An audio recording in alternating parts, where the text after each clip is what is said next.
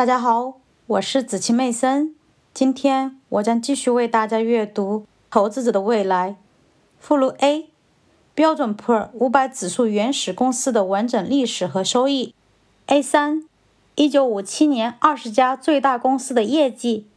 前二十名公司中有多数公司，第三章中表一和表二在开始时期规模非常小。一九五七年。完全派生投资组合中业绩最好的二十家公司中，没有一家公司的规模超过市场份额的百分之六十五。因为标准普尔五百指数像大多数平均数一样，是按照资本额权重建立的，所以了解大股票的业绩是很重要的。